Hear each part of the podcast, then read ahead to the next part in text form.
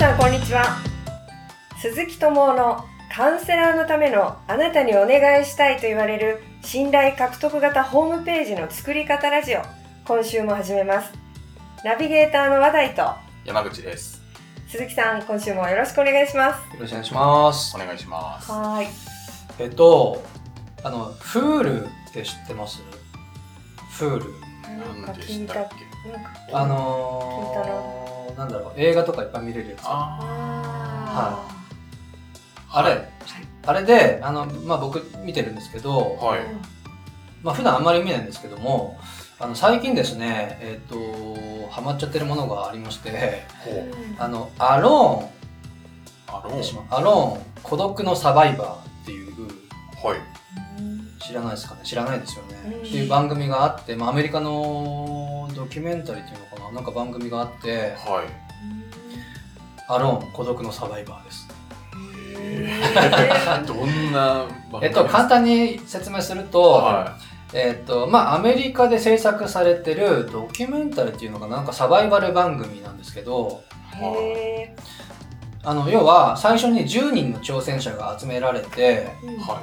い。であのそれぞれがですねもう完全にこう孤立状態でジャングルみたいなところにこう放置されてえーで最初にそのバックパックに詰められる10点だっけな 10, 10アイテムだけ、あはの装備ができてい。はあでそれであの最後の1人まで生きの、あの生き抜くっていうい。えーそう番組です。で最後まで生き最後の1人になると,、えー、と賞金50万ドルの賞金が手に入るすごーいと、うん、っていう番え組、はいへえあのー、なんですよもう僕すごくですねあのー、ハマっちゃってて。いや好きそうですよね多分でもねあのん本当ガチなんで、日本だとですねあのうんとても制作できないもうガチのやつです、ーえーあのもう普通にあのテントの近くにですねはい。あのクマ来ますしうわーあとクーガーっていう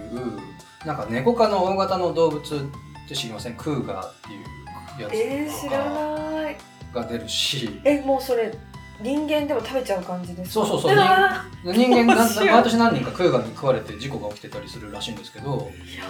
ーいいですよもうあと普通に狼が遠吠えしてますし怖い よそうで、えー、そうなんですよ。もう本当ですね、その10人もザ・アウトドアみたいなですね、もう屈強なね、なんかつわものたちがですね、 あのー集められて、はで、あの、本当こう、なんだろうな、ネズミだとか取ったりとか、ナメクジとか取ってね、あの、焼いて食ったりだとか、い。えそう、もう本当極限のこ、なんだろうな、孤独孤独とか、その、究極のなんだこう、心理状態にこうどんどん追い詰められて、いやーでリタイアしていくっていう、だってその ごめんなさい焼いてるところを、はいクーガーとかにもしかしたらあの可能性もあるわけ、うん、そうそうそうそうそうだからあの本当そのプロたちは自分のテントの前では食わないんですよはいその食べるところは、まあ、ちょっと離れたところで要はそのなんだろう匂いとかで空がやってくるから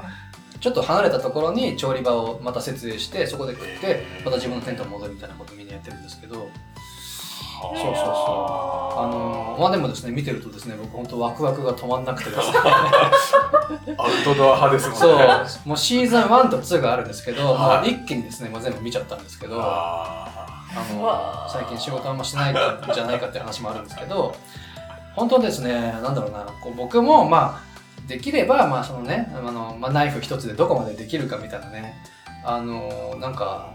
挑戦したいなんていう気持ちとかないですかーいやー、自信がないないで。ですすかあもう、まあ、全然僕のないですよ。僕も正直半、半日持たないだろうなと思いますけど。怖いよー そうなんです。でまあ見てて思ったのがですねあのーなんだろうなこう人間にとってもう究極の苦痛が何かはい。って思ったんですけどあのー見てて思ったのはもう孤独うん大体あのーまあ、10人集められて最初はな1週間以内にもう半分ぐらい脱落するんですけど最初の短い期間で脱落していく人たちって本当クマにビビってリタイアとかあとなんか水がうまく作れなくて脱水症状でリタイアとかはあとなんかちょっと斧で怪我しちゃってリタイアとかあっていうパターンなんですけどいはいそれ超えて2週間3週間生き延びられるつわものがリタイアする理由ってはほぼほぼ孤独ですいへーなんかこうなんか家族に会いたくてとかあのなんか子供に会いたくてとかあとは妻に会いたくてとか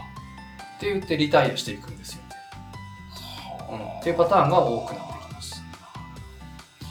そうだからほんとそのさん見てて参加者がですねそのまあまあこその空腹だとかねあとはい寒いところなんですけど寒さだとかその孤独に追い込まれていきながらもなんかこういいこと言うんですよたま にえなんかどこうどんなことですか例えばあちょっと今覚えてないすいま極限の状態に追い込まれたからこそ、はいなんかちょっと本質的な発言とかをしたりして、へーあのはってさせられたりするんですけど、あそれちょっとあの次回あのあちょっと控え控え て気になる気になる教えわかてくりまだしたあさのいね控えてあのうん今度紹介したいと思いますけどお願も、いしますはいあのそんなものにハマっておりましたっていう話でしいやーハマったらた。はい、大変ですねはい。あの多分 Amazon プライムとかでもやってると思うんで、あ本当ですのどっちか契約してるってあれば。か見れ見れてしまうんですがはい、あのよければぜひ、はいはい、ありがとうごあざりいがまとうございますす。楽しい話でした はい、ちょっと怖いなと思っちゃったけど、はい、あのさてここから本題なんですけども、はあの私のちょっとい、はい、怖いなと思ってるあことはいはが実はありまして、いはあの今 AI い、はい、時代ですよね。うん、うん、でロボットとかもね、こう出てきてるじゃないですか。でそういうその時代の中で、はいあの私もカウンセリングとかを、うん、まあちょこちょこやっていたりとかってするんですけど、はもう正直い、うん、ウェブっていうこと自体も、うん、まああんまり分かってないうん、ようなね、うん、そういう事態でう、ん、 AI のその時代にこう入ってるっていうはその中でなんかわからないことだらけの中い、ではホームページでビジネスをすい、る、ん、ねある意味うんうん使ってこうビジネスをするっはていいうのがやっぱりうんわからなすぎて怖い、ああ、うんなるほどね。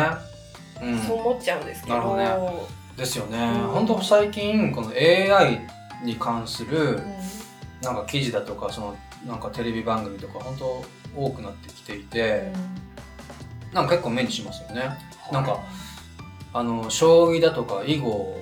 とかはもあう AI ーに勝てないとかはいあと何でしょうっけなんか AI にそれこそ職を奪われ奪われるんじゃないかとかねうんうんって言われてたりしますけど、はいうん、なんか身近な AI って何かあります思い浮か浮かびますえなんかこれさ分かってない人間が言いますけど、はいはほら集客をは AI いがやるとかってちょっと小耳に挟んだり、ああそうそうそうそんなんもあるでしょうね。あの僕真っ先に思いつかぶ思い浮かぶのはあのルンバとか AI ですよね。あれ AI なんですあれ AI らしいですよ。えそうなんかもう片っ端から壁にとか椅子とかにぶつかりまくってはいであのーその部屋の形をですねあのー把握してでかつ自分が今どこにいるかっていうのを推定してはーいもでなんか自分の中でこう地図を作ってはいうまいこと掃除してくれるらしいですよ。はうあへそうなんーですねそうそうそう。でもあれって結構前からなかったですか、まあ多分昔のやつはあのなんかプログラムで動いてたんですけど、はいもう最新のルンバはもう AI らしいです。えー、知らなかったな、うんあとテレビとか見ててこの間あのあれなんだっけなエアコンとかも AI ですよね。えどういうことえなんか CM 言ってません？えっとなんだっけな霧ヶ峰かなんかだってなんか AI が見張るみたいなやってません？あ知らない？あのなんか僕もよくわかんないですけどそのなんかうんとその日射量っていうのかな日射熱っていうのかをはい感知して、でえっ、とそのなんだろうなその要はカメラついてるんでそこから得られた画像データからうんその部屋だとかそのた体感温度がどうなるかっていうのをなんかこうなんかその AI がこうアルゴリズムで分析して、うん、でなんかこう、うん、と1時間後とか30分後のその温度っていうのを予測してでそれでこうなんだろうなるべく人が気持ちいいような仕組みせあの空気を出してくれてる、えーらしいですよちょ賢いっうん、すめっちゃ賢いっす よだいたいもうエアコンにカメラついてる時点でちょっと気持ち悪いですそけうでどすねでもまあそんなことしてるらしいですよ。ええーうん。じゃああの温度設定とかではい。やることもなくあまあまあだからあるんでしょうけど、まあそのだからそその設定になるようにもうすごくいい感じにしてくれる。えなんですかえあと有名どころで言えばあれですね、スマートスピーカー。ー、あ CM で CM でよく見ません？あのー、Amazon のあはいえっとエコーでしたっけ？スマートスピーカーって知りません？あのなんかそこら辺に置いといて話しかけるとあなんか答えてくれたりとか、それこそ Amazon エコーであれあば。はいはいはいなんか何々買っといてって言うはいはとい注文してくれたりとか、あーはいはいはいはいはいはい CM でやってますよねはなんかアレクサでしあたっはいけはいはいはいアレクサ大さじ4杯は何カップみたいなで、はいはいはいな何カップですいははいいはいあれもまさに AI ですよねあそうかなんかキッチンペーパー注文しといてとかって言うと注文してくれたりとかあそうかそうーその CM わかりますななんんととななくくうんアレなんかクサはわかアレクサハッピーバースデー歌ってるうんうんうんうん見たことあるあそれぐらい自分で歌えよって 思ってそうそうそこは自分でしょって思うん だけどまあでもそんな CM ありますはいよね、はいうん、なんですけどえっとですねこの AI が実はその苦手なこと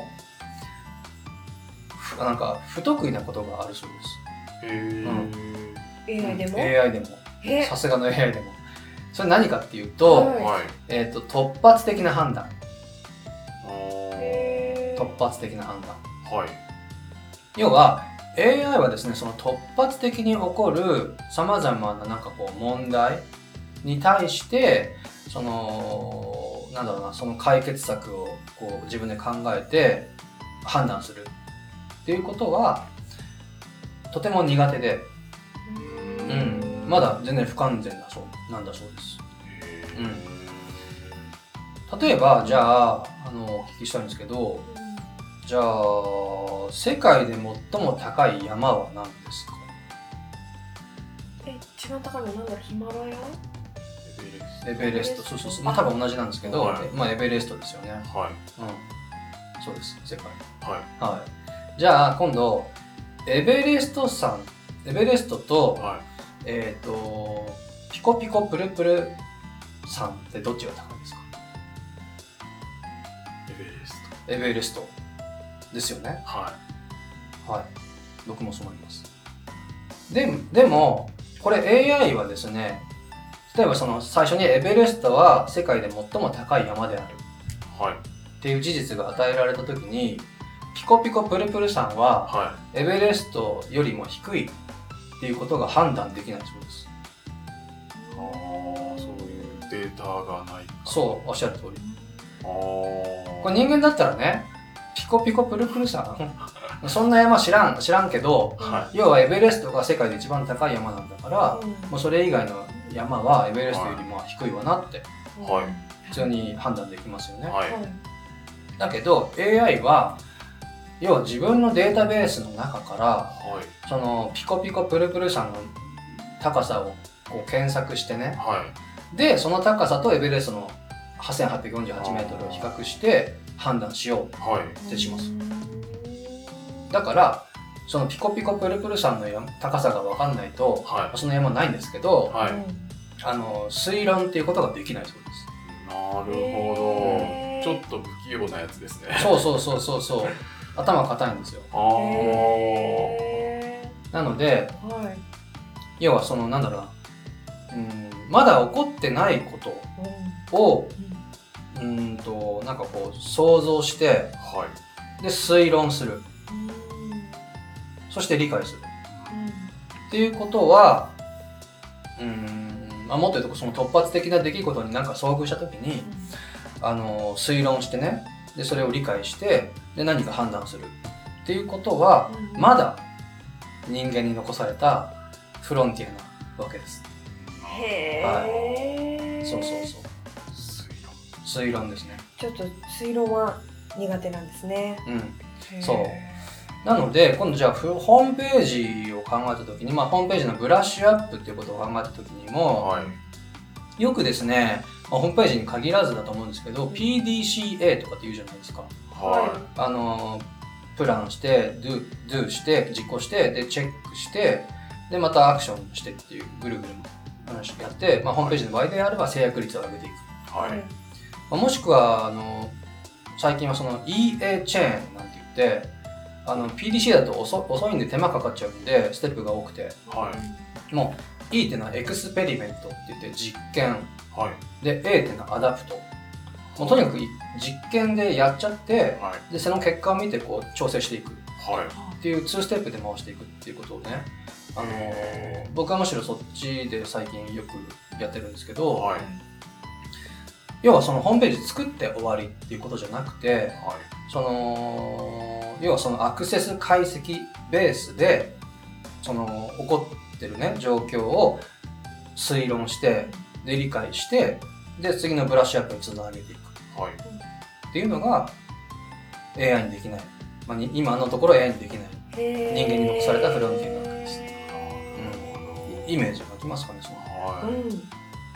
単純に言うと例えばその要はじゃあページが複数あ複数あったとしてじゃあどのページのアクセスが多くてうんでどのページのアクセスが少ないのかい。はい。っていうのは、まあ、すぐ分かりますよね多分そのアクセス解析見れば。はい。いうん、で、まあ、例えばですけどじゃあホームページの動線を考えた時に、まあ、トップページがあってでプロフィールページがあってサービスページがあってで最後のお問い合わせページがあるっていう動線考えた時に、はい。まあ、例えばじゃあそのお問い合わせページがなんか他のページと比べてなんかアクセス数がやけに少ないと。はい。ってなったら、あの推論としてはどういうことを考えますなんか、場所が分かりにくい。うんうんうんうん。あ場所って場いう所のっていうか、なんうか、んここを押したらそのあ公ー式のページだよって言えるああなるほど。とかでもいいんですかうんそうですね。っていう推論ももちろんあると思います。はい。はい。まああとはまあコンテンツそのものが良くないとか。ああ。ああ、なるほど。そうそうそうまあ、申し込みたいって思われてないってそうそうこそうそうそうと。ああ、まあ、それそうですね。うんだからまあその要はその問い合わせページへの動線動線っていうか誘導が良くないはい。のか、まあそもそも申し込みページのコンテンツが良くないうーん。とかっていうまあ推論が例えばはい。成り立つわけじゃないですか。はいった時にじゃあ、あのーあの誘導の仕方が悪いっていうのであればじゃあアクセスが多いページからなんかバナー貼るだとかそのナビゲーション分かりやすくするだとかして、うーん。はあのリンクを貼るだとかい。あとそのそのコンテンツってことを考えた時にそのもっとこの興味を引くようなねそのもっといいヘッドコピーに変えるだとか、あのーコンテンツの内容を変えていくだとかはい。っていう運用が必要になってくううんん。るわけです。はい。うん、ですね。だから、うん、そういうこう推論から状況を理解してこう改善していくっていうことがあの、まあ、特にねあのこれからのはいお AI 時代、はいあのますますこう大切になっていくんじゃないかななんて、思ってますうーんまあ、もしかするともっと AI が進むとそこがですね、逆にこう AI の領域になってきたりもするのかもしれないななんて思ったりもしますが、うーんまあ、まだちょっと先かなっていう感じですね。はい。は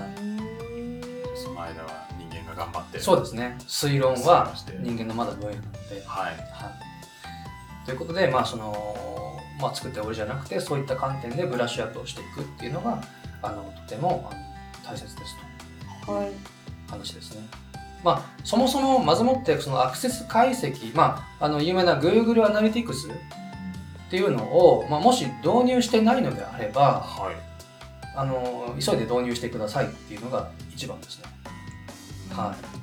い、そのなんだろうどのページがどれくらいアクセスされてるのかっていう情報がないとうん推論の入り口に立てないのでなるほど。ううんんあのまずそこが最初です。まあ普通にねあのインターネットで Google アナリティクス、えー使い方とかで調べればもういくらでも情報出てきますんでは。はいいあのまず設置だけでもはい。もしやってない方がいらっしゃったらあのやっていただけるといいかなって、はい、思います。はいはまあ分かんなかったら僕にご相談ください。そうですね、はいもはうさっさと頼りたくなってきた。ははい い、ということで、うんはい、あの AI 時代の、まあ、ホームページの運用みたいな話でした。へえ、すごいなんか勉強になりました。ちょっとワクワクですね。そうですね。はいありどうもありがとうございがまとうしございたま。した。はい、最後にお知らせです。カウンセラーのためのあなたにお願いしたいと言われる信頼獲得型ホームページの作り方ラジオでは皆様からのご質問やお問い合わせをお待ちしております。あのポッドキャストのですね下の方に概要がございましてそちらからフォームがありますのでどしどしお寄せください。えーそれでは、えー今週ここまでとなります、えー来週またお会いしましょう。ありがとうございました。い。ありがとうございました。